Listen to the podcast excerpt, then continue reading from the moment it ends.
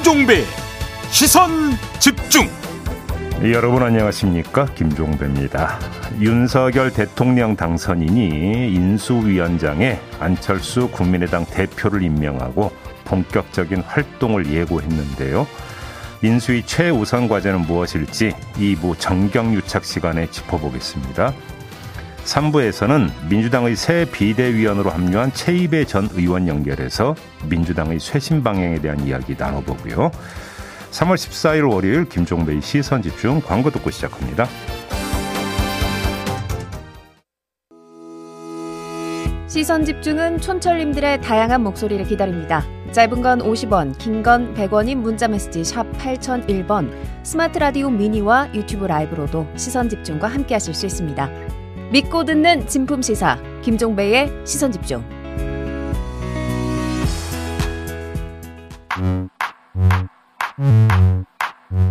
뉴욕에 뉴욕 타임즈가 있다면 시선 집중에는 JB타임즈가 있다. 촌철살인 뉴스 총정리 JB타임즈. 네, 더 막내 작가와 함께 시선 집중의 문을 열겠습니다. 어서 오세요. 네, 안녕하세요. 더막갑니다. 밥하기 싫은 여자님, 저희 단골 촌철님이신데요. 네. 종배님, 봄비처럼 싱그러운 소식 많이 많이 부탁합니다. 라고 부탁해 오셨습니다. 아이고, 참 어려운 부탁을 하시네. 노력은 해볼게요. 네, 단전에서 올라오는 아이고 소리였네요. 네. 김영미님은 네. 주말에 찬- 산책하다가 쑥이 방긋하고 새싹을 내민 걸 보았어요. 어, 이거 있네. 이 소식 있네. 이 소식. 기다리지 않아도 봄은 오고 있네요. 네, 네. 제가 발굴했습니다. 김영미님의 봄 소식이었는데 아, 쑥. 반면 쑥떡 먹고 싶다. 초록이님은 네. 봄은 왔건만 봄 같지는 않아요라고 유유 눈물의 표시를 또 보내주셨고요. 준레불 네. 서춘이군요. 네. 네. 예, 다양한 촌철님들이 함께하는 JB 타임즈고요. 오늘도 삐딱선 정신에 입각해서 주요 뉴스 챙겨드리겠습니다. 네. 첫 번째 뉴스 바로 가겠습니다. 오디오로 먼저 만나보시죠. 이번 대선의 0.73%차 신승의 배경으로 지목되면서 당내에서도 재고해야 한다는 지적이 일었던 여성가족부 폐지 공약에 대해 윤석열 당선인은 공약 이행 의지를 거듭 강조했습니다. 과거 집합적 성차별이 심해서 김대중 정부 시절 여가부를 만들었지만 지금은 개별적인 불공정과 범죄적 사안에 대응하는 게 맞다며 여가부는 역사적 소명을 다했다는 겁니다. 이제는 좀 어떤 그 에, 부처의 역사적 소명을 다 하지 않았느냐. 내각의 30% 이상을 여성으로 채우려고 했던 현 정부의 성별 할당 제도 나눠먹기식이라며 폐지에 무게를 실었습니다. 각 분야 최고의 그 경륜과 실력이 있는 사람으로 모셔야 되는 거지. 자리를 뭐 나눠먹기식으로 해가지고 저는 그런 식으로 국민 통합은 안 된다고 봅니다. 네. 어제 어, 윤석열 당선인이 이렇게 입장을 분명히 밝혔습니다. 네. 그 맞은편 민주당 모습도 함께 좀 스케치를 해야 되는데요. 비상대책위원회를 구성을 하지 않았습니까? 그렇죠. 공동위원장으로 박지현 전 선대위 여성위원회 부위원장을 임명을 했어요. 네. 엠번방 사건을 처음 공론화한 추적 불꽃단 출신 아니겠습니까? 그렇죠. 자, 민주당의 어, 인사와 윤석열 당선인의 입장이 극명히 지금 대조되는 이런 상황이 연출이 되고 있는 겁니다. 네. 어떤 점을 좀 읽어야 될까요? 보통 대선 후에는 한임원 기간이 설정이 되지 않습니까? 그렇죠. 하지만 그런 건 없다는 분명한 신호로 읽어야 될 것 같습니다. 어. 눈길을 끄는 건 민주당인데요. 네. 사실 윤석열 당선인 입장에서 보면 대선이 끝나자마자 아, 거의 뭐 대표 공약으로 내걸었던 것을 바로 180도 뒤집는 게 사실은 쉽지가 않을 것이겠죠. 네. 애초 입장에서 후퇴를 하더라도 서서히 눈에 보이지 않게 하는 게 좋겠죠. 그래서 일단은 뭐 저렇게 입장을 표명을 했다고 치더라도 민주당이 박지원 전 부위원장을 비대위 공동위원장으로 앉히면서 다른 건 몰라도 이 문제만은 확실히 짚고 가겠다는 입장을 보인 것으로 해석을 해- 해야 되는 거 아니겠습니까? 네. 이렇게 되어버리면 윤석열 당선인 입장에서는 이 퇴로 열기가 좀 어려워진다라는 건데. 근데 제가 조금 전에 그냥 일반적으로 서서히 조금씩 입장 변해갈 수 있는 거 아니냐라는 말씀을 드렸지만 그건 일반적인 분석이고 윤석열 당선인이 정말로 그런 생각을 갖고 있는지도 사실은 의문인 부분이 있어요. 왜 그러냐면 여성 할당제 이야기라면서 자리 나눠 먹기라는 표현까지 쓰지 않았습니까? 네. 이러면 아니 부처만 없애는 거지 뭐 양성평등을 위한 정책은 계속 간다. 기능은 그대로 둔다라는 이야기도 성립이 안 되는 거죠. 이렇게 되어버리면. 이렇게 되어버리면 어떻게 되겠습니까? 바로 여야 간의 충돌이 발생하는데 어떤 점에서 충돌이 발생하냐면 정부 조직법 개정을 놓고 충돌이 발생할 수밖에 없는 거죠. 네. 인수위 차원에서는 당연히 여성가족부 폐지 내용이 담긴 정부 조직법 개정안을 내놓을 텐데 그렇겠죠. 국회에서 다수 의석을 점하고 있는 민주당이 이건 안 된다 하면 어떻게 되겠습니까? 그래서 한의문 기관이 없을 것 같다라는 전망을 지금 그래서 하는 거거든요. 음. 박지원 씨를 공동 비대위원장까지 앉힌 민주당의 태세를 볼 때 네. 이렇게 되어버리면 앞으로 어떻게 되겠느냐라는 것이죠. 음. 이게 지금 첫 번째 관전 포인트가 아닌가 싶은 생각이 좀 듭니다. 네, 또 민주당 정청래 의원이 이명박 인수위 때도 여가부 통일부 폐지를 주장했지만 실패했다라는 점을 또 상기시키면서 음. 마음대로 되진 않을 거다. 또 이런 글을 또 주말에 올려가지고 화제가 예. 되긴 했었는데요. 예. 국회 문턱을 넘으려면 여야 협치가 좀 중요하다. 음. 이런 점을 좀 꼬집어 주셨고 촌철님들의 의견이 요- 이 부분에 좀 많으신데요. 온집님 여성 운동사가 역사의 뒤안길로 갈 위기입니다. 음. 라고 우려해 주셨고요. 반면에 적토마님은 여성 가족부를 그냥 가족부로 하는 건 어떨까요? 라는 의견 네. 주셨고요. 박우님은 정치가 젠더 갈등을 고조화시키고 있습니다. 음. 그리고 금언니님은 대통령이란 사람이 여자들은 국민이 아니라고 선언하는 것 같아요. 라고 또 꼬집어 주신 분도 계십니다. 네. 어떻게 흘러갈지 좀 지켜봐야 될 것 같고요. 예. 또 하나의 문제가 있죠. 대장동 문제도 어제 윤석열 당선인의 입에서 또 나왔습니다. 그렇습니다. 이 대장동 의혹에 대해서 부정부패 진상을 확실히 규명할 수 있는 어떤 조치라도 해야 한다. 이렇게 어제 강하게 주장을 했어요. 네. 근데 여기서 밑줄 그어야 되는 게 뭐냐면 어떤 조치 이 네 글자인데 어떤 조치? 왜 제가 이 말씀을 드리냐면 윤석열 당선인이 이런 말을 하기 전에 기자가 먼저 질문을 했어요. 윤호중 민주당 비대위원장이 특 검에 어, 윤석열 당선인도 동의해서 3월 내 특검법안 처리가 가능할 것이라고 했다라고 하면서 질문을 던진 거에 대해서 네. 어떤 조치라도 해야 한다. 이렇게 지금 대답을 한 거거든요. 그러니까 간단히 이야기를 하면 특검 도입 여부를 묻는 질문에 어떤 조치로 답을 한 거잖아요.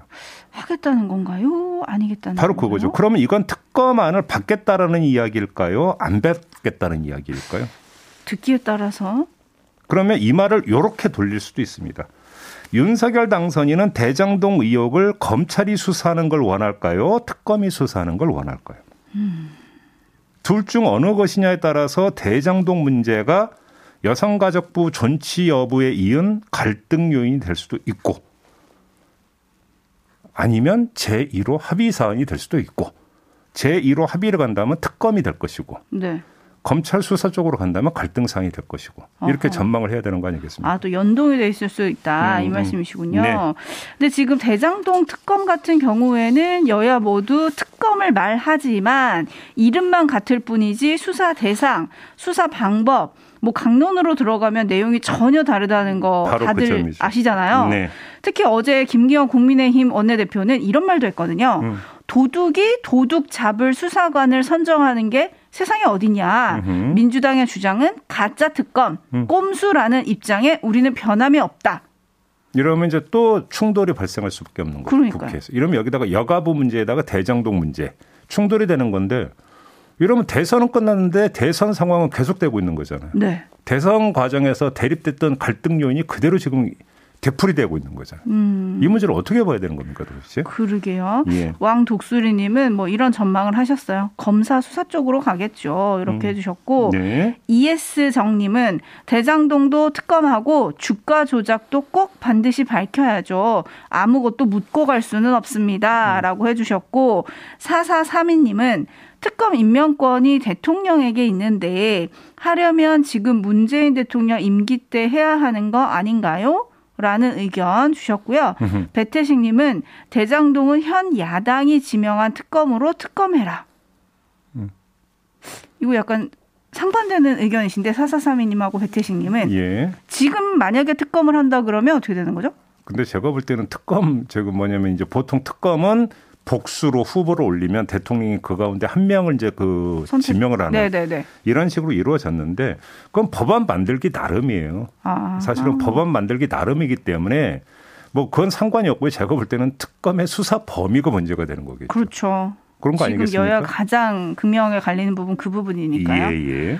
어떻게 될지 지켜보겠습니다. 네. 대선은 끝났지만 계속 여의도는 좀 시끄러운 그런 음. 느낌인데 반면에 오늘 새로 나온 보도 이것도 좀 짚어주긴 하셔야 될 것 같거든요. 예. 야당과 협치 얘기하다 보니까 생각이 나가지고요. 예. 김부겸 총리 유임 가능성이 보도가 나왔어요. 예. 요거 이제 두 번째 뉴스고 좀 연동이 돼 있을 것 같은데요. 일단 두 번째 뉴스 짚으면서 이야기를 좀 한번 해보죠. 네, 그러면 오디오로 먼저 만나보시죠. 인수위원회 위원장에는 안철수 국민의당 대표, 부위원장에는 국민의힘 권영세 의원입니다. 안철수 대표는 저와 국정운영 가치와 철학을 공유하고 선거 이후에도 제가 요청해서 먼저 자리를 가진 바 있습니다. 안 대표도 인수위원회를 이끌 의지가 있고 저 역시도 적임자라 판단했습니다. 권영세 의원은 잘 아시다시피 풍부한 의정 경험과 경륜으로 지난 선거 과정에서 유능하고 안정적인 리더십을 보여주었습니다.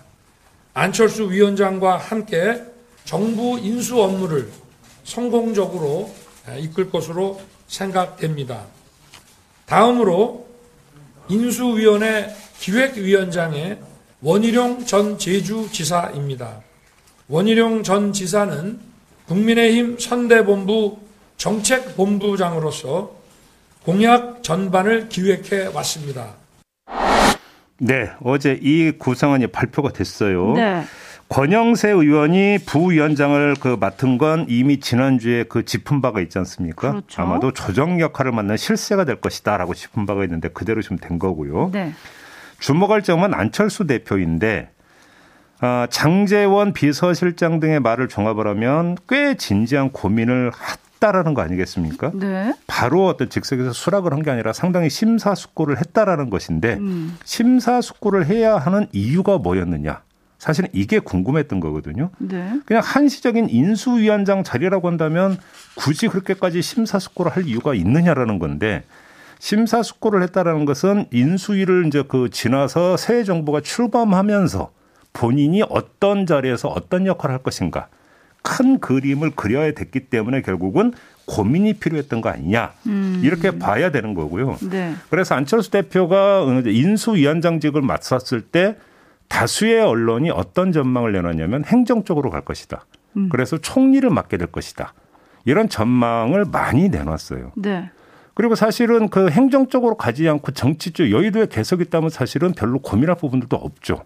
그렇기 때문에 다수의 언론의 어떤 예측대로 결국은 행정 파트로 옮겨가는 거 아니냐라고 하는 전망이 성립이 됐는데 여기서 갑자기 오늘 아침에 김부겸 총리 유임설이 지금 보도가 나왔어요. 네. 오늘 아침 조선일보가 실었어요. 조선일보가 오늘날에. 보도를 했습니다. 네. 윤석열 당선인 쪽에서 김부겸 현 총리를 유임시키는 안을 검토를 했고 네. 간접 전달 아직 뭐 김부겸 총리에게까지 전달됐다라는 건 아니라고 하는데 전하진 않았다. 예, 아무튼 그 올 연말까지 총리직을 유임하는 그래서 협치의 어떤 그 모습을 보여주고 또 새 정부 출범 때 이제 총리 인준 문제가 있기 때문에 이것도 네. 피해가는 다중포석으로 김부겸 총리 유임 카드를 꺼냈다라는 지금 보도가 나왔는데 네. 이게 사실 사실관계를 확인을 해야 되는데 만약에 사실이라고 한다면 안철수 대표는 행정으로 가도 총리가 아니라는 이야기가 되어버리고 장관?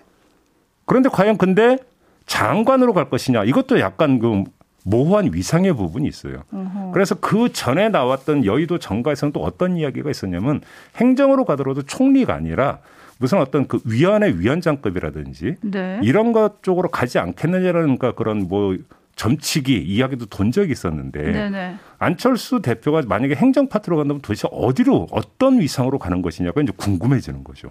궁금하네요. 그렇기 때문에 이 문제를 그러니까 정확히 가늠하기 위해서는 김부겸 총리 유임설이 맞는 건지 네. 그냥 이것이 일방적인 그림인 건지. 근데 이게 일방적인 그림이라 하더라도 그거는 일방적인 그림이라는 얘기는 그 김부겸 현 총리가 받느냐 안 받느냐의 차원에서 일방성의 얘기가 되는 거지. 윤석열 당선인 쪽에서는 그림을 그렸다면 그것도 안철수 대표하고 상의가 됐을 거라는 얘기죠. 네. 그렇지 않겠습니까? 그러면 안철수 대표도 공유한 이야기라고 한다면 본인의 지금 위상을 어떻게 설정한 건지는 또 같은 맥락에서 똑같이 제기가 될 수 있는 거니까 요 점이 좀 확인이 돼야 될 것 같습니다. 네, 대선 막바지쯤에 윤석열 당선인 측 인사가 김부겸 총리 측 인사에게 유임안에 대해 의사를 타진했던 것으로 알려졌다. 요게 오늘 아침 보도거든요. 근데 또 이 부분에 있어서는 짚어야 될 게 많은 게 김부겸 총리는 현재 민주당 당적을 갖고 있는 분입니다. 네. 그렇기 때문에 설령 본인이 생각이 있다 하더라도 개인적 선택할 성질의 문제는 아니거든요. 그렇죠. 당하고 상의를 해야 되는 문제이기 네, 때문에 네. 그리고 어, 마침 그러니까 저희가 3부에서 최입의 민주당 비대위원과 인터뷰가 예정이 돼 있어요. 네네. 요때 좀 한번 좀 입장을 물어보도록 하겠고요. 여기서 하나 더 체크해야 될 문제가 있습니다. 이준석 대표 이야기가 여기서 연동이 되는데요. 이준석 대표. 만약에 안철수 대표가 행정적으로 옮겨간다고 가정을 해보죠. 그러면 안철수 대표하고 대척점에 서 있는 인물이 이준석 대표 아니겠습니까? 네. 근데 만약에 안철수 대표가 행정적으로 안 가고 여의도에 계속 있다면 두 사람이 공존이 가능하냐? 라는 문제가 제기가 될 수가 있는데 안철수 대표가 만약에 행정적으로 옮겨간다고 한다면 이 문제가 자연스럽게 교통정리가 되는 게 하나가 해소가 있어요. 되는 거죠. 예. 그 다음에 첫 번째 여가부 이야기를 전해드렸잖아요. 여기서 놓쳐서는 안 되는 게 어, 대선 후에 그 국민의힘 안팎에서 이준석 책임론이 나왔잖아요. 네. 20대 갈라치기 하다가 결국은 어렵게 질 뻔했던 거 아니냐 이런 이야기가 나오면서 이준석 책임론이 나왔는데 음흠. 윤석열 당선인이 여가부 폐지 공약을 재확인함으로써 사실은 이건 이준석 대표에 대한 재신임으로도 연결이 될 수 있는 파트거든요. 그렇죠. 그러니까 이 두 가지가 종합이 된다면 이준석 대표의 어떤 그 정치적 위상은 당분간 유지될 가능성이 높다. 음. 요 얘기도 함께 그러니까 연결이 되는 거죠. 지금 봐야 될 포인트를 여러 개 짚어주셨는데요. 일단 안철수 대표의 거취 문제 모두가 음. 궁금해하는 거는 오늘 오후 2시에 안철수 대표가 직접 기자회견을 연다고 하거든요. 예. 혹시 거기서 어떤 얘기를 할지 시선 집중해 보도록 하고요. 음. 촌철님들의 다양한 의견 잠깐 소개하고 가겠습니다. 9092님, 권영세 의원 쉬고 싶다더니 역시 정치인들의 말은 고지고대로 들으면 안 되네요. 라고 해주셨고, 네. 447 하나님, 김부겸 총리 유임이요? 그냥 예정대로 안철수로 가겠죠. 민주당 흔들기 같은데요. 라는 의견 주셨고요. 6307님, 윤석열 당선인은 각 분야 최고 실력자를 모시는 게 공정이라고 했는데 본인 선거운동의 공신순으로 인수위 자리에 앉히는 건 내로남불 아닌가요? 라고 따끔한 촌철 보내주셨고요. 8948님, 역시 앞으로 올 정부 내부 정보는 조선일보가 최고인가요? 조선일보 단독으로 오늘 아, 일면에 실렸던 김부겸 총리 유임설은 좀 확인이 필요한 보도다. 그렇죠. 다시 네. 한번 좀 확인 좀 할게요. 3829님은 김한길 전 대표가 그린 그림일까요? 라고 또 물음표를 보내주셨는데 음. 마지막까지 김한길 전 대표가 인수위원장에 오르락내리락 했다는데 네. 과연 어떤 그림일지 좀 더 확인을 해보도록 하겠습니다. 네. 뉴스와 분석이 함께하는 JB타임즈 다음 주목할 뉴스는 어떤 건가요? 어, 최경환 박근혜 정부 시절의 경제부총리 기억하시죠? 그다음에 최지성 전 삼성전자 미래전략실장과 장충기 전 미래전략실 차장 네. 이 두 사람도 지금 교도소에 있습니다. 근데 이 세 사람이 오는 17일에 가석방 된다고 합니다. 갑자기요? 네. 아, 최경원 전 경제부총리 같은 경우는 이현수 당시 국정원 기획조정실장으로부터 현금 1억 원을 받은 혐의 등으로 기소가 돼서 지금 수양 생활을 하고 있고요. 네. 삼성 두 사람 같은 경우는 최순실 씨에게 뇌물을 공유한 등의 혐의로 2년 6개월형이 확정이 됐거든요. 그래서 수용 생활을 하고 있는데 최경환 전 경제부총리는 형기의 80% 이상을 소화를 했고 최지성, 장충기 두 사람은 60% 이상을 그 채웠기 때문에 가석방 요건이 된다. 이런 거라고 하는데요. 네. 눈길을 끄는 것은 어, 이 사람들이 3.1절 가석방 때도 심사 대상에 올랐다는 보도가 있었는데 결국은 안 됐거든요. 그때 보류 결정을 받았다고 보도가 됐는데요. 보류 결정을 받았는데 이번에 가석방 결정이 됐다면 불과 며칠 상관인데 무슨 일이 있었을까요? 왜 도대체 갑자기 그러니까 그 방향이 바뀌었을까라고 하는 게 궁금해지는 거죠. 네. 지금 뭐 법무부 안팎에서는 코로나 상황 때문에 교정시설의 수용 밀도를 낮추기 위해서 가석방을 적극 시행하고 있다. 뭐 이런 뭐 배경 설명이 있지만 뭐 그럴 거라면 3일절 가석방 때 그냥 했어도 되는 거잖아요. 근데 그때는 보류 결정했잖아요. 네. 그러면 교도소 수용 밀도를 낮추기 위해서라는 어떤 이유는 여기서 성립이 안 되는 거 아니겠습니까? 그러면 특별한 사정이 뭐냐가 궁금해지는 거고요. 두 번째는 이렇게 지금 한 명, 두 명 풀려나고 있습니다. 네. 이재용 씨 가석방 됐죠? 박근혜 씨 사면됐죠? 지금 이 세 사람 가석방 되죠? 그러면 누가 남습니까? 이명박 씨. MB가 남는데 지금 또 그 윤석열 당선인이 문재인 대통령과 만날 때 MB 사면을 요청할 가능성이 있다라는 보도도 나오고 있거든요. 그게 정말 궁금했습니다. 특히 네. 이 부처님 오신 날 5월 8일인데요. 문재인 대통령 퇴임 전날이거든요. 예. 그날 특별 사면 날짜로 유력하다라고 아주 날짜까지 콕 찍어서 나오는 보도들이 있는데 음. 정말 여기까지 가는 건가요? 글쎄요. 정말 갈까요? 그러면 최순실 씨는 뭐라고 할까요? 그럼 나는 이렇게 되는 건가요? 어떻게 되는 걸까요? 그래서요. 궁- 궁금해서요. 저도 어, 뭐 저, 제가 어떻게 알겠어요? 뭐 해줄지 않을지도 어떻게 알겠습니까? 근데 왜 흐름이 자꾸 이렇게 가는 걸까요? 그러게요. 이 궁금증을 확인하는 날이 곧 오겠죠. 네. 요, 여기까지만 하죠. 네. 담화가 수고하셨습니다. 고맙습니다.